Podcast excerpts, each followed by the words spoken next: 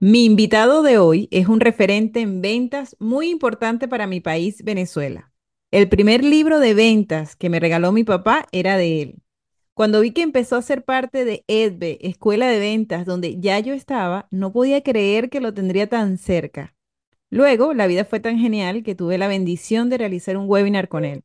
Y hoy tengo la dicha de tenerlo en el podcast. En fin, estoy súper feliz porque mi invitado es muy especial para mí. Su nombre es Carlos Rosales, autor de Personas Compran Personas, y que hoy lo traigo porque estuvo la semana pasada en Atlanta en uno de los eventos de venta B2B más importante. Y quiero que nos cuente todo lo que aprendió y descubrió en ese evento. Este episodio es muy especial por mi invitado y por lo que viene a contarnos. Así que quédate para que te enteres qué es lo que se viene en el mundo B2B para el 2023, de la mano de Carlos Rosales. Bienvenidos a Detrás de la Venta B2B. El único podcast que te acerca a los tomadores de decisión del sector industrial para dar a conocer qué aspectos evalúan a nivel digital en los proveedores. Aquí encontrarás entrevistas y herramientas para llevar tu proceso comercial al mundo digital. Detrás de la Venta B2B con Karen Torres. Bienvenidos al episodio número 76 de mi podcast Detrás de la Venta B2B. Hoy con Carlos Rosales. Un vendedor que tiene como misión dignificar la profesión de las ventas, autor de los libros Personas Compran Personas y Personas Compran Líderes. Esta pasión por las ventas lo ha llevado a ser reconocido por LinkedIn como uno de los Top Voices Latam, un galardón que solo reciben 12 personas anualmente. Así que hoy este podcast se viste de gala. Carlos Rosales, muchas gracias por estar aquí. Bienvenido. Karen, bueno, imagínate, con esta introducción, con esto que me has dicho, pues la verdad que no me cierra la ropa, la verdad. Gracias, amiga mía, por esta introducción tan generosa y, por supuesto, gracias por darme la oportunidad de participar en este podcast tan valioso, tan escuchado, que ha ayudado a tanta gente en formarse, en desarrollarse en las áreas de las ventas B2B. La verdad que igual eres una referente especializada en esa área industrial que es tan retadora. Pues la verdad, sumamente honrado y sumamente agradecido de estar compartiendo contigo este espacio. Gracias. Pues aquí yo contenta también de todo lo que ya sabes y todo lo que aprendiste en ese evento. Carlos estuvo como corresponsal para Edbe del evento de ventas B2B y prospección más importante del mundo, el Outbound 2022, que se lleva a cabo en Atlanta cada año y que hoy Carlos nos va a contar todo lo que aprendió en ese evento, para que ustedes que nos están escuchando conozcan las tendencias en ventas y prospección. Entonces empecemos, Carlos, a ver, ¿cuál fue de todas las charlas que viste? Porque había mucha gente importante y buena. ¿Cuál fue la charla que más te gustó y por qué? Mira, esa es una pregunta sumamente retadora porque yo creo que fueron más o menos como unos 15, 18 expositores, tanto americanos, estadounidenses, como también una representación bien interesante, un par de canadienses, obviamente, y algunos de Inglaterra, o sea, realmente ingleses, y es muy difícil, porque la verdad que cada uno en su estilo, pues tiene una propuesta sumamente interesante. Yo creo que uno de los que más me gustó es Jess Brown, ¿ok? El libro que tú has leído también, que es espectacular, que es Fanatical Prospecting. Edbe en escena es muy, pero muy bueno, muy coach, muy directo. Me encantó en las sesiones de preguntas y respuestas cómo en el momento de responder, oye, más que una respuesta era un coaching que hacía el vendedor. O sea, realmente ahí hubo un aprendizaje increíble. Otra persona que también, ese sí que es un showman y es muy divertido y es obviamente muy latino, es Víctor Antonio, sí. ¿Ok? Yo creo que fue una de las conferencias que más me gustó porque hablaba del tema del upselling, o sea, del cross-selling y upselling. O sea, hablaba de que reconocía que la prospección, que buscar clientes nuevos siempre ha sido algo sexy. Y como que la gente de mercadeo y ventas estamos como que buscando a clientes nuevos, ganar share. Pero obviamos algo que es tan fundamental como es cómo hacemos crecer el ticket promedio, cómo hacemos a la cantidad de clientes que de repente están adormecidos o que de repente han comprado algo, cómo hacemos para hacer una venta hacia arriba, es decir, buscar nuevas versiones, nuevos upgrades o ventas laterales, es decir, nuevos productos que puedan complementar. Entonces, esa fue una conferencia espectacular, muy práctica, con unos 14 tips de cómo hacer upselling de una manera muy profesional y, por supuesto, bueno, el libro de él increíble. La otra que también me gustó es, Karen, en Estados Unidos ahora hay una sensación, se respira en el ambiente y en esta conferencia, en estos 4 días, lo reiteraron en algo que se está haciendo como famoso, como una tendencia de Winter is Coming, ¿ok? Haciendo alegoría a el tema de Juego de Tronos. O sea, se está esperando en Estados Unidos una recesión profunda y fea. Así mismo lo dice el que mismo predijo la recesión del 2007. Entonces, claro, están en ese sentido y están como, bueno, diciendo, ok, perfecto, ¿qué aprendimos de la pandemia?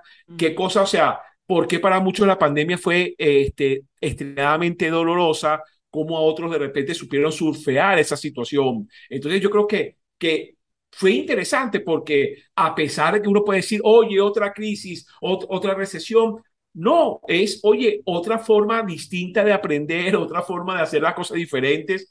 Y esa conferencia de cómo vender en tiempos volátiles estuvo espectacular. Y bueno, obviamente, por ser venezolano, por vivir en Venezuela, por tener clientes en Venezuela, bueno, si alguien sabe lo que es la volatilidad de los mercados, ese somos nosotros. O sea, cuando ellos te hablan de crisis, uno dice, bueno, como dirían en el estado sur y en Venezuela, venite un par de meses aquí para que tú veas lo que es realmente un mercado volátil, pero siempre un aprendizaje increíble. Entonces, en ese sentido, yo creo que esas fueron las dos más importantes, la de cómo hacer, cómo profesionalizar, cómo mejorar tus técnicas de upselling y cómo vender en economías y en mercados altamente volátiles. Bueno, tú sabes que eso que tú dices de lo que hemos vivido los venezolanos, en este tema con la pandemia, sabes que empezaron retrasos, ya hay muchos, por lo menos acá en México, para que lleguen los productos, están tardando porque hay... Entonces, los compradores se están volviendo locos, los vendedores también como ofrecen, y yo te tengo esa historia creada en Venezuela cuando el dólar empezó a subir, bajar como loco y la gente ya no traía los productos y los clientes te lo pedían, ya tú no lo tenías y tocaba resolver con otra cosa, darle la vuelta. O sea, lo que hizo fue hacernos más creativos a la hora de vender. Totalmente de acuerdo. O sea, realmente sí, porque cuando te hablan de los números, cuando te hablan de las crisis en otros países, claro, uno lo respeta porque las crisis de cada quien... Claro. Es como los hijos de uno, son los más grandes, son los más bellos, son los más intensos, ¿ok? Pero uno se queda calladito porque, imagínate, ¿no? No, que va a haber una inflación de 8 puntos y uno dice, bueno, esa es la inflación diaria, ¿no? En algunas épocas que hemos vivido. Pero bueno, pero yo creo que al final es un aprendizaje increíble, es darse cuenta de cómo uno va desarrollándose y que efectivamente, bueno, la respuesta a todo esto es estar en la jugada todo el tiempo. Exacto. Como dice Jeff, oye, volver a lo básico, volver a lo elemental. Y me encantó una frase que repitió varias veces que decía, trabaja duro para que las ventas sean fáciles. Entonces, me encantó porque, claro, siempre decimos, no, hay que trabajar más inteligente, hay que buscar hacer menos esfuerzo y producir más. ¡Wow! Buenísimo. Yo la verdad que me gustaría desarrollar esa inteligencia tan rápido. Pero lo que sí puedo hacer, si no me puedo hacer más inteligente, por lo menos puedo trabajar más. Por lo menos puedo leer más libros. Por lo menos puedo oír más podcasts como este. Entonces, esa es la idea. Entonces, me pareció interesante y sumamente valioso de que no hay una fórmula secreta, no hay una varita mágica, sino lo que hay es trabajo, estudio, profesionalización, prever situaciones y ese aprendizaje continuo que tanto tú y yo hemos hablado. Disciplina, exactamente. Tú sabes que en uno de tus resúmenes del evento, que los invito a escucharlos, está, chicos, en su canal de YouTube, encuentras resúmenes del evento de la Outbound, resumen día 1, resumen día 2. En uno de esos resúmenes tú mencionabas una frase bien potente y creo que se repetía con mucha fuerza, ¿no? Que era el pipeline es la vida de tu negocio. Entonces, para quienes nos están escuchando, ¿puedes explicarnos qué es el pipeline y cómo se nutre para que el que no lo sepa? La frase que usan constantemente es, pipe is life. En otras palabras, el pipe o la tubería es vida. El pipeline, que también se conoce como funnel o en castellano el embudo, no es otra cosa de que entender que las ventas es un proceso. Salvo que tú vendas agua en el desierto donde la gente llega y lo compra y te paga y no hay ningún proceso. ¿Ok? En el mundo B2B hay todo un proceso, como puede ser la seducción, salvo que seas Brad Pitt, ¿verdad? Pero los que no somos Brad Pitt entendemos que la seducción tenía que haber una serie de pasos. Tenía que haber, hay lo que se llama los sospechosos, ¿ok? Es decir, clientes que podían ser tu segmento objetivo y tal. Y de ese segmento objetivo, tú lo vas llevando a prospectos, el prospecto lo vas calificando, tuviste una reunión, hiciste una propuesta, está, o sea, es llevar el proceso, no estamos inventando el agua tibia, o sea, es entender que las ventas es un proceso. ¿Y por qué el pipe o por qué el funnel es vida? Porque en la mayoría de los casos y en el mundo B2B, el problema es que se nos queman los pollos. Es decir, hablamos con un cliente, hicimos la prospección, le hicimos la presentación, quedamos lucidísimos, hicimos una presentación espectacular y quedamos ahí. Y esperamos que sea que el cliente nos llame. O de repente, o sea, en cualquier parte de ese proceso lo dejamos enfriar. Entonces, si hay que hacer algo constantemente, es velar por la salud de ese pipeline, es velar por, oye, que tengas lo que se llama un embudo sano, es decir, que tengas suficientes oportunidades en la fase inicial y que esas las puedes ir, disculpa que tengo el celular sonando, ya lo voy a apagar, y que podamos entonces llevar el control de ese proceso. Tú sabes que Eduardo Laseca decía que él había encontrado la solución para evitar la objeción de precio y era tener un pipeline lleno de prospectos, porque cuando tú estás con muchos prospectos ahí en tu CRM cargado de oportunidades, si llega alguien y te dice que hazme descuento, tengo 25 personas más que quieren esto. Entonces, la mejor forma de superar la objeción del precio era que siempre el pipeline esté, tu embudo siempre esté cargado con prospectos calificados. Tú sabes que en esa misma parte tú comentabas que el esfuerzo que le tienes que dedicar a un proyecto de 10,000 es el mismo esfuerzo que requiere una venta de 100 o 200 millones. Y a mí eso me gustó porque yo sé que muchas veces nosotros los vendedores tenemos el miedo a creer que para llegar a esos clientes debemos haber superado varias etapas. O sea, cuando yo tenga más de 5 años estaré vendiendo a los mejores clientes. Y yo creo que eso más bien va en la mente, ¿no? O sea, cuando tú ya te crees que tú puedes llegar a cualquier cliente, es llegar. Entonces, como decía Gabo, a vender, señores, se aprende a vendiendo. Entonces, así es. Ajá. Sí, mira, ese tema es, yo creo que es uno de los lemas de los millonarios, y que la gente se dio cuenta de eso. Porque si tú y yo nos asociamos, Karen, para hacer un proyecto que pensamos generar $100,000, pues vamos a tener que dedicarle mucha energía. Vamos a tener que dedicarle inversión, cabeza, horas, tiempo. Pero sobre todo, no hablemos tanto de la inversión, hablemos del tiempo que tú y yo le tenemos que meter para generar esos $100,000. Pero si de repente decimos, no nos metamos en este negocio de $100,000, metámonos en este negocio de $10 millones, no es que le vamos a sacar más horas al día, no es que vamos a ser más inteligentes, no, es que vamos a dedicarle esfuerzo a ese proyecto porque el día tiene 24 horas y tienes que dormir por lo menos 6 y tienes que descansar por lo menos 2, o sea, que la cosa es finita. O sea, el tema es que muchas veces no nos metemos en proyectos grandes, o no nos atrevemos a soñar porque decimos, oye, necesito un esfuerzo que hay que hacer mucho esfuerzo. No, en términos de esfuerzo es exactamente el mismo que un proyecto de 10,000 que un proyecto de 10 millones. Porque claro, si tú dices, hay que buscar el financiamiento, bueno, es parte del esfuerzo, hay que buscar los 100,000 y hay que buscar, me explico, y entonces, sí. Y las horas dedicadas a la creatividad, a la venta, al mercadeo, son prácticamente las mismas. Yo creo que eso es una invitación a pensar en grande, a darse cuenta de que muchas veces no queremos atrevernos a eso porque si no lo hacemos, nos vamos a sentir mal. No, es preferible apuntar, no sé, apuntar a la luna y llegar y llegas a la punta del Everest. Entonces, un poco esa es la interpretación que yo di a esa frase, también me impactó muchísimo. Sí, vale, y está muy buena. Te voy a decir, yo me veo con un terapeuta, ¿no? Porque yo creo que uno tiene demasiadas conversaciones con uno mismo y creo que uno tiene que ir con gente que te dé luz. Y una de las frases que me gustó, una de las cosas que me gustó que me dijo mi terapeuta fue, mira, Karen, si tú vieras hacia adelante, tú te dieras cuenta de las cosas increíbles que puedes construir. El tema es que nuestro cerebro está siempre en modo retrovisor. Él nada más te va a mostrar lo que ha visto. Eso es lo único que él te va a dejar ver. Y lo que ha visto es, bueno, las crisis, los nervios, el estrés, o sea, o los rechazos, o todo eso, y él cree que así es el futuro. Entonces, cuando nos damos cuenta, y yo dije, claro, esto tiene mucho sentido. Entonces, por eso es que este tanto tema de visualiza, siente, emociónate con lo que vas a venir, para que tu cerebro empiece a programarse para ese éxito, para esas ganas de hacer cosas grandes, porque todos tenemos la capacidad. Y si va a venir el mismo esfuerzo, Ya lo creo.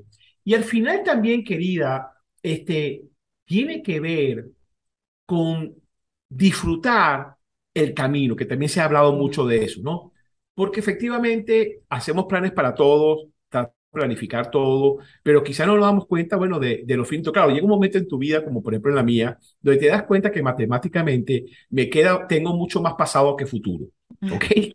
Porque es poco probable que dure a 120 años. O sea que efectivamente, matemáticamente y estadísticamente, tengo mucho más pasado que futuro. Pero el tema es que, y quizás, bueno, nos estamos saliendo un poco del tema de ventas, el tema, pero yo creo que tiene que ver con la vida, y la vida es ventas, ¿ok? Es darte cuenta que el verdadero cielo, el paraíso, es estar vivo. mm, Claro, hay gente que tiene fe y hay gente que le educaron a que hay algo después y que vale la pena esforzarse, sufrir, ser bueno y sacrificarse por todo porque vas a tener un premio al final. Perfecto, a mí me parece eso maravilloso y ojalá sea así, porque claro, nos cuesta mucho decir, coño, después de tanto esfuerzo, después de tanto bueno que he sido yo, esto se acabó, se va a acabar. Quizás no nos damos cuenta, yo no lo sé, querida, si al final lo hay o no lo hay, pero el tema para mí es que cuando tú ves la cantidad de soles, la cantidad de estrellas, la cantidad de planetas, que ya se ha demostrado también científicamente que hay más planetas y soles que granos de arenas en todos los mares y océanos de la Tierra, y que mm, no hay otra vida desconocida todavía. El hecho de haber nacido es el cielo, claro. pero pretendemos es que no, de que va a ser un premio posterior. Entonces yo creo que eso de alguna manera nos hace perder el foco. En estos días yo también oí, estaba un poco fuera, pero bueno, me encantó una frase de alguien un tanto cínico él, que decía, pretender que la vida te premie por ser bueno es lo mismo que pretender que el león no te coma porque eres vegetariano.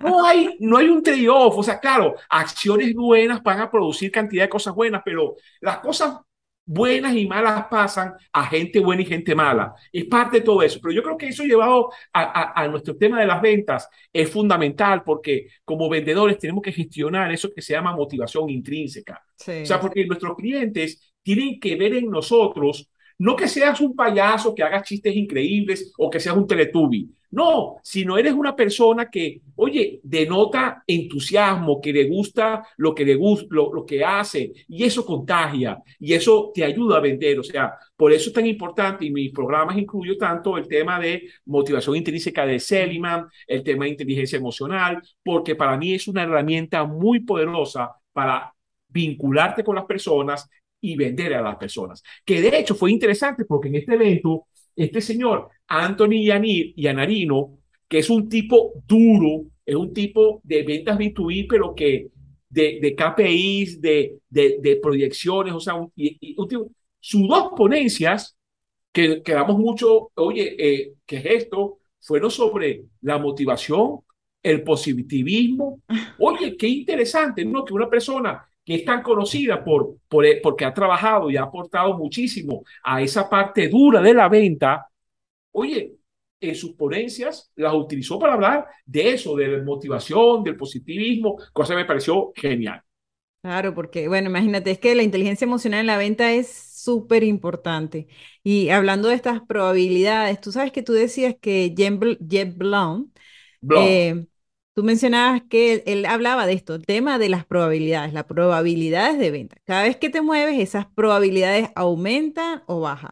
Y mencionabas que él ratificó, como me decías al principio, que no hay una fórmula mágica para cerrar o superar objeciones. Desde un inicio es como decía, ay, cónchale, ¿cómo es que se llama? Cónchale. Cónchale, expresión venezolana que significa, oh, cáspita, zambomba. Sí. El del lobo de Wall Street, él decía que el cliente es como una caja fuerte, ¿no? Tú giras a la derecha, a la izquierda, hasta que haces clic y le cierras. Entonces, es este mismo tema que habla Jess Brown de las probabilidades. Desde un inicio, tú comienzas a moverte para hacer que las cosas sucedan. Te pregunto, ¿cómo se juegan bien esas probabilidades? ¿Cómo las mejoras? Tú lo acabamos de mencionar cuando estuvimos hablando del funnel. Cuando tú te imagínense todos que nos están escuchando un embudo, ¿ok? O imagínate esas máquinas que seguramente ustedes han visto que exprimen naranja en forma automática. O sea, la persona pone una cantidad de naranjas arriba y las naranjas van bajando hasta que le exprima el jugo. ¿Cómo pones tú las probabilidades a tu favor? Bueno, entre más prospectos tienes, las probabilidades hablan a tu favor. Porque las ventas es un tema de números. Cuando por ejemplo, era Víctor Antonio, entonces Víctor Antonio hablaba de KPIs que todos tenemos que conocer. Por ejemplo, hay un KPI que tiene que ver con cuántas llamadas tienes que hacer tú para tener una reunión. Ok, entonces tú tienes que, de alguna manera, tener ese KPI. Entonces, claro, entre más llamadas hagas, vas a tener más reuniones. Las probabilidades juegan a tu favor, porque normalmente esa métrica es 2%, 5%. O sea, de 100 ya te van a recibir 2. Luego, de cada reunión, ¿cuánta conviertes tú en una venta? Y ahí quizás la probabilidad puede cambiar. Entonces, claro, entre más llamadas tú hagas, más probabilidad tengas de que te paren, que te presten atención. Entre más gente te ha prestado atención, aumenta tu probabilidad de que efectivamente te reúnas. Y entre más te reúnas, más probabilidades tienes de cierre. Entonces, eso cae por su peso. Entonces, las probabilidades a tu favor es que tú ejecutes acciones que efectivamente llenen ese embudo, llenen esa tubería de agua, esa tubería de oportunidades, porque, oye, en el camino, por muchas razones, oye, ¿cómo se llama? Esa figura, los pollos se queman. Lo descuidaste, lo tenías calentando, seguía a fuego lento, te olvidaste y se te quemó el pollo. O no lo metiste en el horno y el pollo se echó a perder. O sea, es un poco ese tema. Él mismo, por ejemplo, habla, y él lo menciona muchas veces, lo hizo el año pasado, en el 2021, que de la famosa regla de los 30 días. O sea, todo lo que tú ejecutes, todo lo que tú prospectes en estos 30 días, lo vas a ver en 90. ¿Ok? O sea, si tú en este momento lo estás escuchando y tienes problemas de ventas, tienes problemas de que no le estás llegando al número, que no estás haciendo lo que se está esperando, oye, te recomiendo que por un ejercicio, a veces puede ser desagradable, vayas 3 meses atrás y veas qué pasó ese mes. ¿Será que ese mes te fuiste de vacaciones? ¿Será que estuviste enferma? ¿Será que estuviste, oye, súper atareado con cantidad de trabajo? Pero normalmente, oye, lo que uno ve, los resultados que yo estoy teniendo ahora este mes, es qué tan bueno fui hace 90 días, en esos 30 días, para yo poder entonces prospectar y llenar y balancear ese fondo. Entonces, esa es la forma en que podemos poner las probabilidades a nuestro favor. Bueno, me parece genial porque es verdad y está comprobado, o sea, lo que tú hagas hoy, entendiendo que la venta B2B es tan larga, lo que tú dejes hacer hoy, porque ay, estoy aburrido, porque no, porque estoy en una negociación y me ha tomado todo mi tiempo y por eso no he prospectado más nunca, que eso pasa también, que entonces se enfocan en una sola negociación y están detrás de ese y luego ¿qué va a pasar? Cuando ese pase, entonces otra vez a buscar clientes o a utilizar la herramienta la herramienta que tiene más tiempo. Querido Dios, ayúdame. Tú sabes que yo necesito cerrar esa venta. Y de verdad que la oración no es una herramienta de prospección, señores. No, y me parece como injusto, o sea, meter a Dios en tantas cosas tan importantes, mucho más importantes que para pedirle. No lo sé, está bien, o sea, Yo eso lo respeto, pero creo que hay formas más efectivas de repente de, nuevamente, como tú me preguntaste, poner las probabilidades a tu favor o mejorarlas. Mira, y en ese resumen también mencionabas sobre las siglas MPE, que a Gabo le costó la de la P porque no se podía traducir, no, pero nosotros lo vamos a poner en español, que hablaba de motivación, influencia y poder. Y de esas tres me gustó la de la influencia, que era precisamente la de la P, porque lo relacionabas a poner en valor el beneficio más obvio que tenemos. O sea, puedes darnos más detalles sobre ese punto, o sea, de poner en valor lo que es evidente, o sea, lo que mejor hacemos, darlo a conocer con más fortaleza.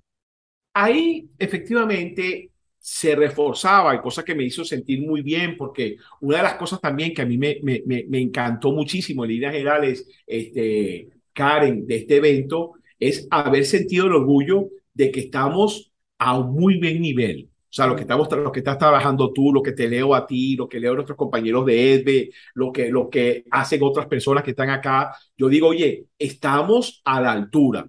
De hecho, cuando hagan esa sesión de preguntas y respuestas en vendedores que tú dices, wow, esto es tanto, no sé, que tú decías, pero espérate, esto es algo que no sé, que en mi país, o yo he visto a gente que en otros países, no es por tener, no es por sentirnos menos, sino que de repente uno dice, bueno, de repente hay mayores escuelas, estamos más avanzados en este tema, pero no es que ellos están más avanzados, sino que estamos nosotros muy bien situados y hay cosas interesantes que estamos aportando, ¿ok? Entonces, eso es algo también que me gustó mucho.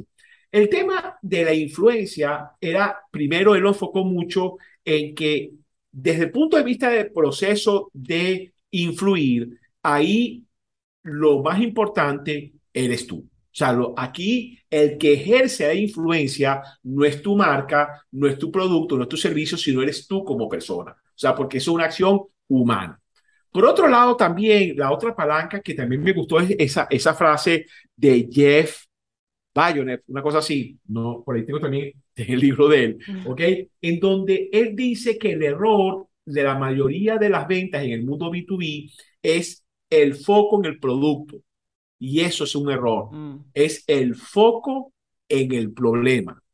¿Me explico? O sea, y eso me resonó mucho porque acababa de dar una formación a una importante empresa en Colombia donde ellos decían que no, que lo primero en la presentación, las láminas, tal, es hablar de la empresa, hablar de sus productos. Y yo decía, pero señores, eso no tiene sentido. A tu cliente no le interesas tú, no le interesa tu marca, no le interesa tu producto. Lo que le interesa primero es él, segundo él y tercero su sombrero. Entonces, eso fue bien interesante, eso de que no hagas foco en tu producto, a foco en el problema. Y lo otro viene a reforzar lo que hemos hablado tanto, y yo también te lo he leído mucho, el tema de tu marca personal. El que influye, el que ejerce esa influencia de una manera directa, porque personas compran personas, ¿ok? Eres tú. Entonces, esa parte también corroboró de que estamos en lo correcto, de que estamos haciendo algo que yo pensaba que de repente eso era muy latino. No, también los americanos, con tanto que han desarrollado ese concepto de la venta challenge, de la venta desafiante, que también creo mucho, pero se están dando cuenta, como lo dice Anthony, de que hay que volver a la parte personal. O sea, no solamente te compro porque tú eres muy buena en técnicamente hablando, sino que además eres una persona sólida desde el punto de vista personal, anímico, y eso convence y eso influye. Exacto. Y yo siempre le digo a los vendedores, o sea, cuando tú estás en LinkedIn, por ejemplo, en LinkedIn, al final el comprador lo que hace es decir, bueno, no sé, plantas eléctricas, y el que mejor lo esté presentando, con ese se va a quedar. Entonces, por eso que yo le digo, mira, hagan contenido y muéstrense. O sea, y incluyanse dentro de la fórmula del contenido, o sea, estén ustedes como lo que yo le dije a mi cliente que hiciera así fue que yo asesoré a mi cliente, para que la gente diga, ah, no, el experto es él, y con él me quiero quedar. Y en esto de que tú dices que no estamos tan atrás de la gente de Estados Unidos, es, bueno, gracias a este mismo internet, sabes, que uno puede escuchar sus podcasts, leer sus libros, escuchar sus conferencias, ver sus canales en YouTube, y te permite como, ya no estamos a años luz de esta gente que siempre ha estado tan avanzada, ¿no? Todo lo contrario. Es más, he visto aquí profesionales en Latam que tienen una propuesta mucho más actualizada y más efectiva incluso, ¿ok? Bueno, tú sabes que escuchaba a Erika de la Vega en un podcast con una mexicana, la chica tiene una aplicación de libros y tal, entonces ella decía, había muchos libros americanos que me gustaban y yo conseguí la traducción en español para que la gente la pueda descargar de la aplicación, pero también encontré a muchos influencers, o sea, gente que da formación y todo esto, que su forma de expresarlo le gustaba, porque es como todo, hay historias que te gustan narradas por tu abuelita y hay historias que te gustan narradas por tus amigas. Entonces ella decía, yo tengo gente aquí en México muy buena, que tiene muy buena audiencia y que yo los traje también a mi aplicación porque a la gente le gusta ser como lo cuentan ellos. Entonces bueno, independientemente del mensaje, es el mensajero al que compra. A ver, ahora hablemos de la fórmula nuevamente. Jess Brown fue como la estrella de ese evento, ¿no? Y esa fórmula me acuerdo, bueno, cuando vi el resumen, ¿no? Tú así como, ok, esto ya lo voy a aplicar con Blas, que era la de establecer cuáles son los beneficios personales, cuando tú ofreces tu producto, cuáles eran los beneficios personales, los emocionales, los de negocios, y que luego a eso le restabas el precio y ahí encontrabas el valor del producto. ¿Cómo es eso? Fórmula, genial. Porque lo importante de esto es otra premisa que también lo hemos trabajado muchísimo, que la gente no compra características, la gente no compra lo que para ti son beneficios, la gente compra valor y el valor lo determina la persona que lo recibe y no es lo mismo el valor que percibe una persona que lo percibe otro, es un tema de percepción. Entonces ese es el punto de partida. Entonces, ¿cómo hacer para darle valor al cliente? Entonces, él hablaba de esa fórmula que acabas de pintar. Primero, yo tengo que darle valor desde el punto de vista, vamos a empezar por la tercera, desde el punto de vista técnico, desde el punto de vista del producto, o quieres comenzar por donde quieras, no importa. Dentro de la fórmula, yo tengo que mostrar efectivamente el valor que va a percibir esa persona al utilizar mi producto y servicio. Pero es que también tengo que darle a él, a esa persona, a ese cliente, ese valor personal. Y eso me recuerda bien una ecuación que hemos trabajado mucho, ¿verdad? Que la gente compra cuando percibe que recibe más valor con el mínimo riesgo personal. Entonces, yo tengo que mostrarle a esa persona ese valor personal, cómo su decisión va a fortalecer su posición dentro de la empresa. Porque cuando ese ejecutivo, esa persona, ese comprador o ese gerente de ventas, ese director de mercadeo nos contratan, no solamente están corriendo el riesgo de que el dinero que invierte la empresa en esta formación se pierda, sino lo más importante para esa persona es que su reputación pública se va a afectar. Y el otro valor, el otro concepto de valor es la parte emocional. Porque también, desde el punto de vista humano, las personas compramos primero por razones emocionales y luego justificamos con razones lógicas.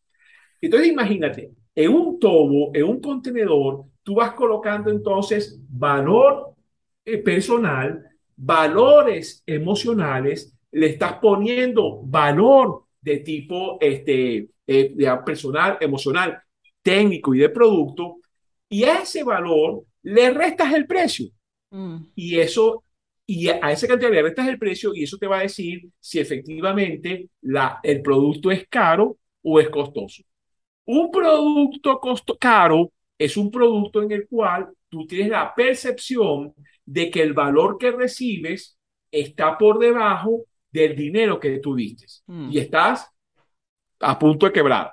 Pero si tu producto es costoso, estás en un buen negocio, porque tu producto tiene un precio elevado, si se quiere, o como tú lo quieras catalogar, pero la percepción es que recibo más que por el dinero que estoy dando. O sea, que no es un tema absoluto, es siempre un tema relativo. Porque yo siempre pregunto en conferencias y en charlas, ¿tú me pagarías por esta poquita de agua que está aquí, me pagarías $3,000? ¿Quién me acepta este deal?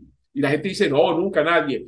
Y si tienes 3 días en el desierto y no has tomado agua, Claro. $3,000 es una oferta total. O sea, que el precio es algo, no es absoluto, ¿ok? Sino es relativo. Si tú tienes en tu nevera bastante agua, tú no pagarías un centavo por esto. Pero si llevas 3 días sin tomar agua, oye, pagarías lo que no tienes por este traguito de agua que estoy mostrando. Perdón, que estamos hablando en podcast, ¿ok? Le acabo de mostrar a Karen un vaso con un poquito de agua. Entonces, esa es la idea. Entonces, oye, me pareció interesante porque entonces yo tengo ya, con esta fórmula, ya tengo una tarea.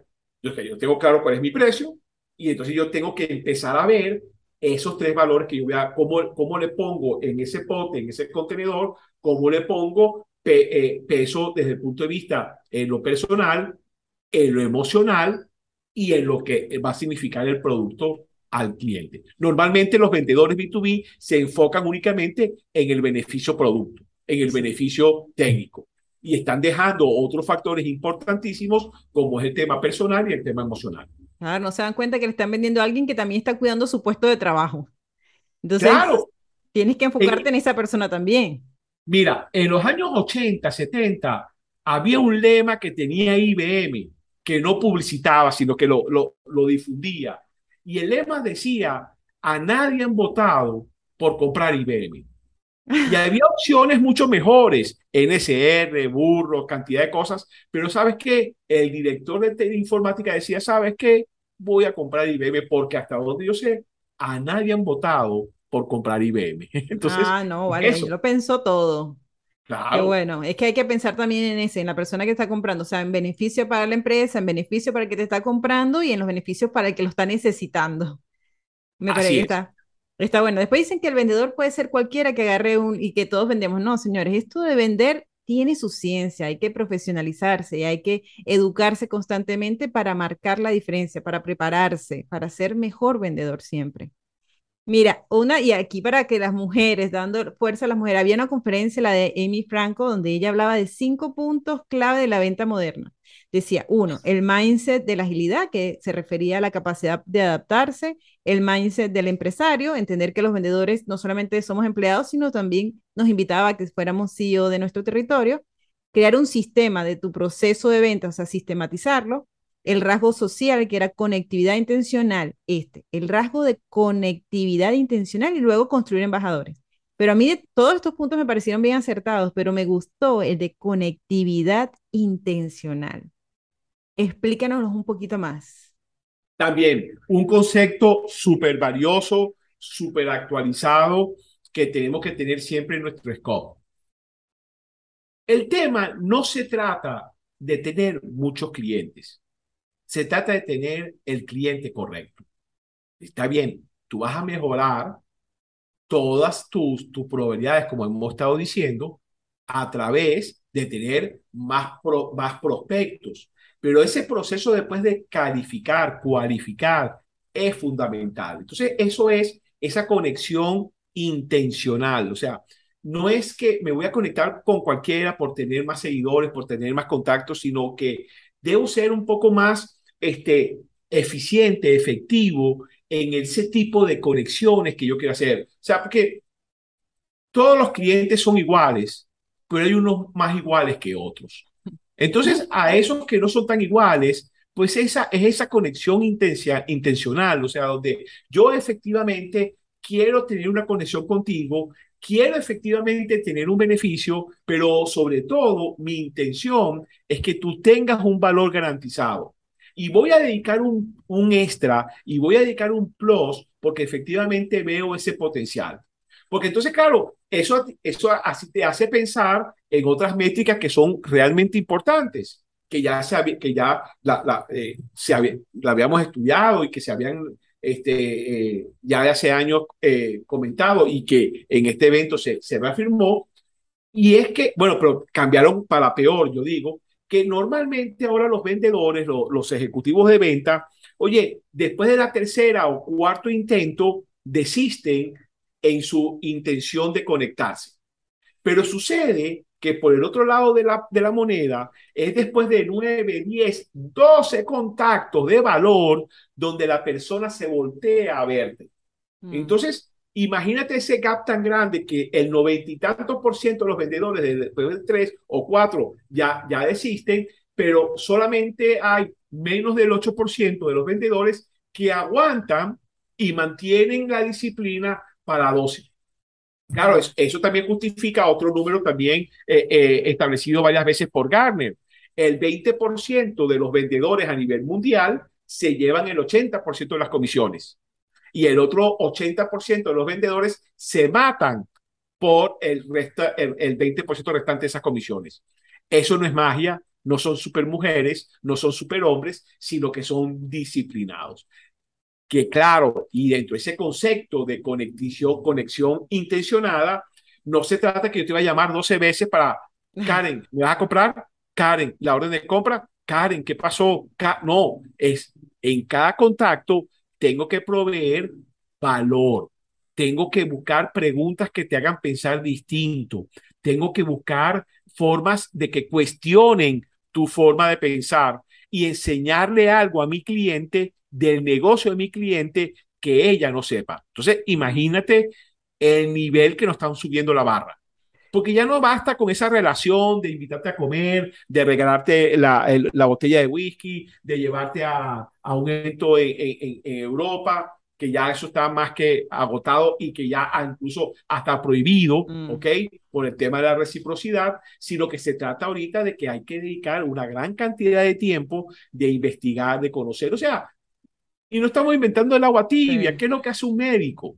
¿Qué es lo que hace un buen abogado? ¿Qué es lo que hace un buen ingeniero? Ah, porque se graduó con honores, summa cum laude, ya no agarró más un libro. No, ahí es donde empezó realmente su profesionalización, su especialización.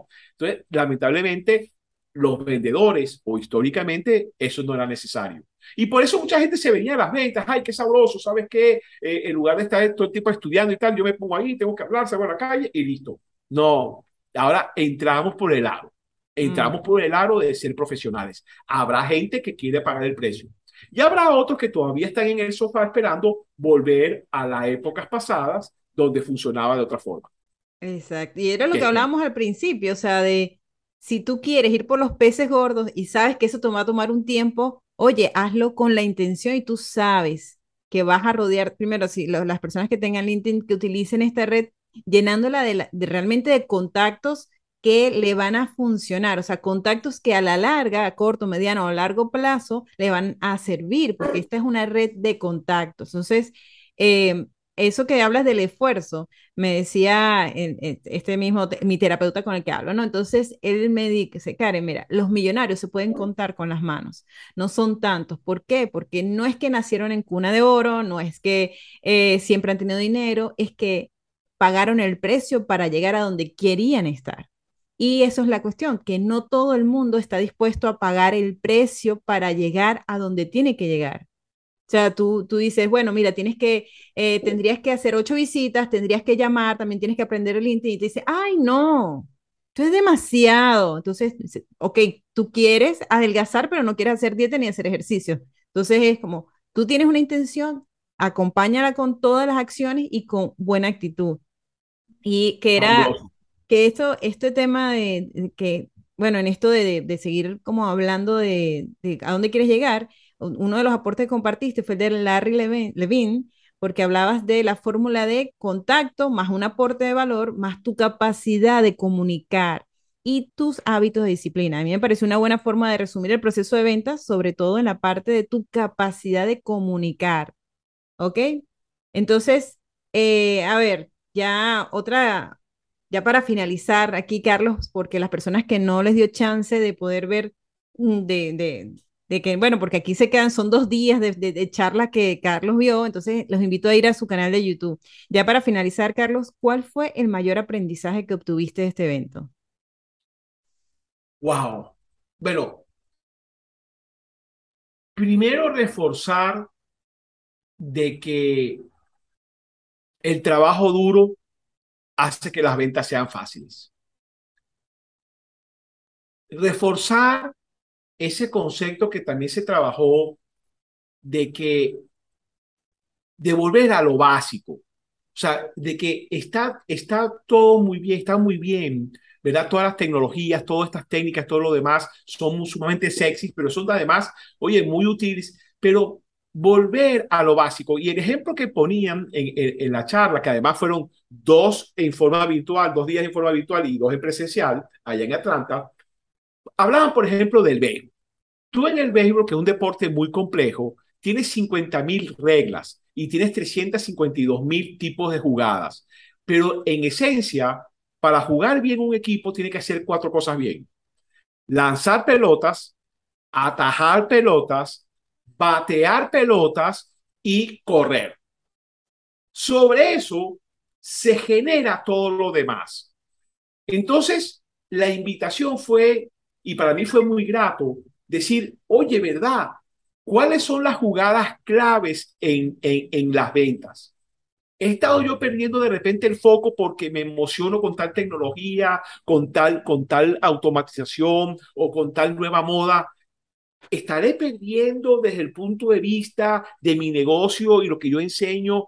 Es eso básico. Y eso fue espectacular. Entonces yo me dije, bueno, mira, en mi negocio lo básico es prospectar. O sea, eso es lanzar pelotas. Si usted no prospecta y si usted, como dicen los americanos, si su trabajo incluye comerte un sapo, haz lo que sea lo primero que tú hagas a la primera hora de la mañana. Si prospectar no te gusta, si prospectar te da de todo, si llamar un teléfono y llamar o escribir una cosa, que además me reencontré con el teléfono, ¿ok? Me reencontré con que he dejado eso, que he dejado me he ido más al correo, me he ido más al mensaje. Está bien el correo, los mensajes de Instagram, los mensajes de LinkedIn, pero oye, déjame agarrar llamadas, déjame llamarte directamente. E incluso, y lo hizo esta semana, antes yo decía, Karen, ¿cómo estás? ¿Te puedo llamar? No, te llamo y me atiendes. Si me atiendes y ya viste quién es, oye, ya de una posibilidad. Y ahí te pregunto, Karen, ¿me puedes atender? Sí, Carlos, perfecto. Y funciona. O sea, hay una base que es prospectar. Si usted no prospecta, si usted no dedica una hora, 90 minutos diarios en eso de prospectar, usted en el tiempo está muerto. La segunda jugada básica es el pie, es mantener la figura de los pollos. O sea, yo sé si aquí la gente se puede visualizar lo que estamos en América Latina, esa venta de pollos rostrizados, no sé cómo lo llaman en tu país, ¿ok? Pollos en brasa donde están dando vueltas. Entonces, claro, tú ves que lo van colocando y lo van pasando dependiendo del calor. Igualito, ese es el concepto. Si tú no tienes a alguien cuidando al pollo, echándole el liquidito, poniéndole la salsita, pasándolo, bajando, subiendo, se te van a quemar o se te van a podrir. Entonces, tú tienes que dedicar sí o sí un slot de tiempo a este tema de la prospección, del mantenimiento de tu pipeline. La siguiente jugada, la tercera jugada fundamental, es la venta como tal. O sea, tu metodología de cara a cara. Cómo manejas rapport, cómo perfilas necesidades, cómo comunicas valor, cómo mejoras tu manejo de objeciones y cómo mejoras tu cierre de ventas. Y la otra jugada fundamental que en este juego llamado de las ventas, para mí, tiene que ver definitivamente con el tema del aprendizaje. O sea, al igual que el médico no puede dejarle de leer una revista médica, que el abogado tiene que estar leyendo todas las resoluciones que salen del Congreso, que el ingeniero tiene que estar viendo las últimas disposiciones, en nuestro negocio, en nuestra profesión de las ventas, exactamente lo mismo. Entonces, para mí fue ese volver a lo básico, porque esa fue al final la respuesta ante The Winter is Coming, ante el hecho de qué hacer ante esta situación. Los grandes llegaron a esa conclusión. Go to the basic. Garantiza que esas 4 jugadas claves de tu negocio se hagan, porque el problema que ha habido en las ventas es que la gente hace foco a los números. Y eso es un error. El foco es el proceso. Que si usted dice que va a prospectar media hora diaria, que usted va a dedicarle al CRM tanto, que usted va a buscar referidos en tanto tiempo, que usted va a buscar acciones de cross-selling o selling y que va a estar aprendiendo, eso se hace, ya sea que tu cuota esté en un 10% y te estás comiendo un cable o estás en un 300%. O sea, el foco es el proceso. Entonces, yo creo que al final, querida, para mí, eso resume mi principal aprendizaje y, por supuesto, toneladas de información, tips, secreticos, compartieron cómo escribir un correo eficiente, cómo pedir referidos, nuevas formas de pedir referidos, o sea, toneladas que yo ahorita estoy uno por uno viendo la grabación, haciendo el mapa, haciendo la cuestión, incorporando mis programas ya. Hoy tuve una formación para un banco, ayer también, la próxima semana estaré en Bogotá y entonces qué bueno porque voy a llevar información fresca, información que es mucho. Ya lo decimos, pero de una forma distinta y avalado en otras culturas, avalado en otras formas de ver la vida y ver las ventas. Oye, maravilloso, maravilloso. Muchísimas gracias, Carlos, por ese resumen, por haber asistido y además por compartir lo que aprendiste, ¿sabes? Porque te pudiste haber ido a tu evento y te lo ves tú solo y ya te quedaste con toda la información, pero sin embargo, lo compartiste en dos resúmenes más. Ayer me di cuenta que hiciste otro resumen más. Entonces, oye, muchas gracias por compartir eso para las personas que no pudimos asistir y que podemos estar también al día con las tendencias de lo que están diciendo estos personajes en Estados Unidos. Muchas gracias, Carlos. Muchas gracias por estar acá. Y también gracias a todos ustedes por conectarse una semana más y escuchar el podcast. Espero que les haya gustado. ¿Algunas palabras para despedirte, Carlos? Karen, agradecimiento y compromiso, que sigamos en el compromiso de dignificar nuestra profesión, de ayudar, y también yo invito a la gente que te esté oyendo a que te siga escuchando, te siga en tus publicaciones, porque tú también eres una persona sumamente generosa con lo que aprendes, con lo que vives y lo que compartes. La verdad que gracias. Ay, muchas gracias, Carlos. Y bueno, nada, chicos, muchas gracias por estar acá. Espero que les haya gustado. Escuchamos la próxima semana y que tengan todos el mejor día posible. Gracias por acompañarnos una semana más en Detrás de la Venta B2B con Karen Torres. Karen Torres se escribe con M al final. Recuerda seguirle en LinkedIn y YouTube como Karen Torres y puedes suscribirte en su página web karentorres.com. Hasta una próxima oportunidad.